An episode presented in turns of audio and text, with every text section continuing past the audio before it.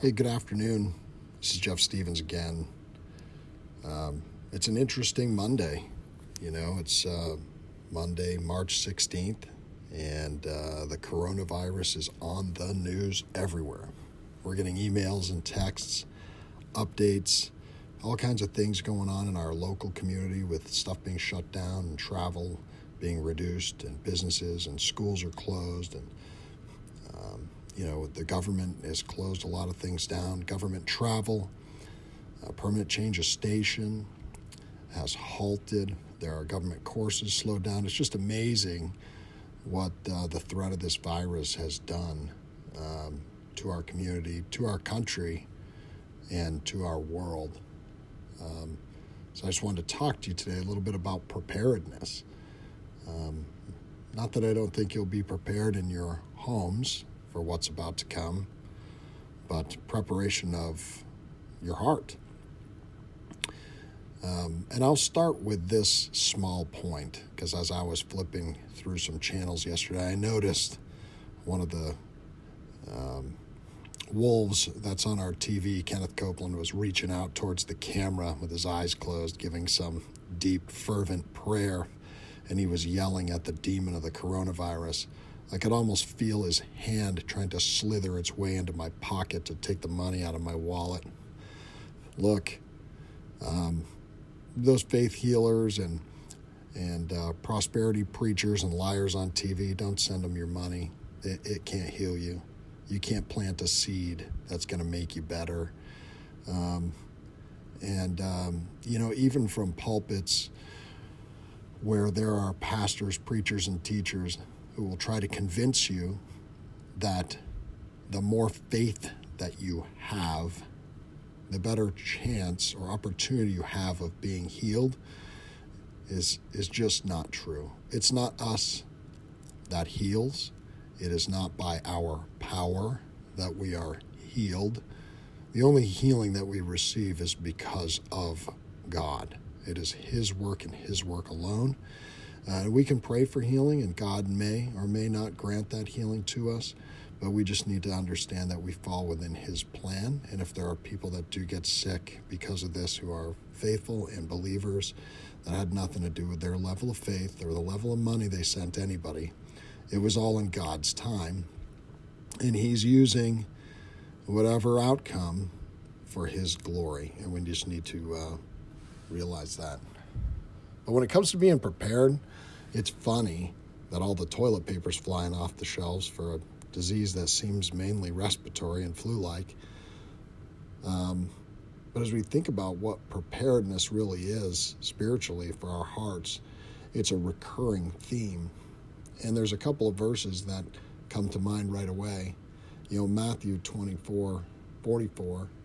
Um, you know, Matthew's telling us to be ready um, for the Son of Man, or Jesus, essentially, and Matthew tells us to be ready uh, for an hour that the Son of Man comes. We're not going to know when it is. So, what does that mean then to be ready? Well, to be ready is to follow his commands, you know, to love our neighbors as he said we should, and to love each other in the church in such a way that people outside the church would look at us and say, oh, that's what Christ's love looks like. That's how we're ready. We're ready because we are loving one another and we are reaching outside of the church to love others in a way that Christ would want us to. You know, Paul in Corinthians, in 1 Corinthians 16 13, says to stand fast in your faith, you know, to be strong. And how do we do that? How do we stand fast in our faith?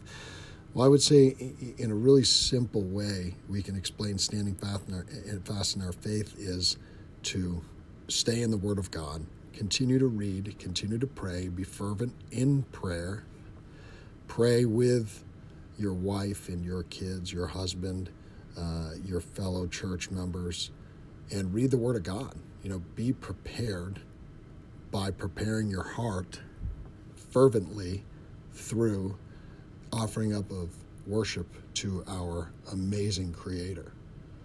But this one verse really sticks out to me today and it's 1 Peter 3:15. Uh, but sanctify the Lord God in your hearts, and be ready always to give an answer to every man that asks you the reason for your faith, right? And uh, what does it mean to be ready to give an answer? You know, when you look at the verse in Greek, the other word that can be used is to be ready is to be prepared. And that word uh, in Greek, it comes from the word hatoimos, right? And that's the word to be ready or to be prepared or to be standing by. But it's also used as a military term, and it means ready to meet the opportunity, the, uh, the challenge, and necessary preparations have been done to meet that challenge. And I just think that's really cool because as believers, are we preparing ourselves to answer for our faith here as we walk in the world? Um, and, and I would say in, in most cases, no. So, how do we do that? Now, we know uh, when sickness comes, we can prepare ourselves by stocking up on food and toilet paper and supplies, and we lock ourselves in our homes. You know, we fill our generators with fuel, and in a very visceral, very physical way, we can be prepared to weather the storm. But are we prepared, like Peter says here, to give an answer for our faith? How do we do that? Well, first, read the Word of God. You need to get into the book, you need to understand it. You need to look at it from some different angles, listen to some different pastors, get in a Bible study group, get around people who study it fervently and know how to study it, learn how to study. Spend time every day learning more about your Creator by spending time with Him in the Word of God. I would also say, being in a group of believers that can help you to learn. That's discipleship, right? So we learn how to be good believers from good believers.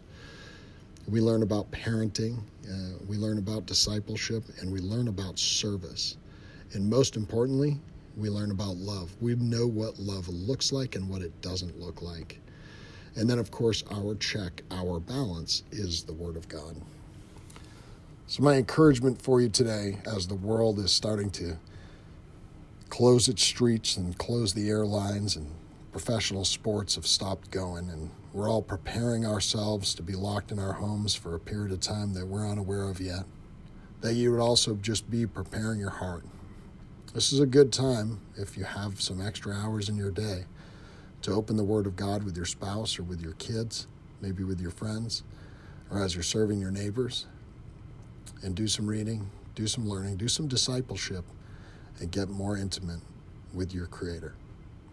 So, God bless you and stay safe.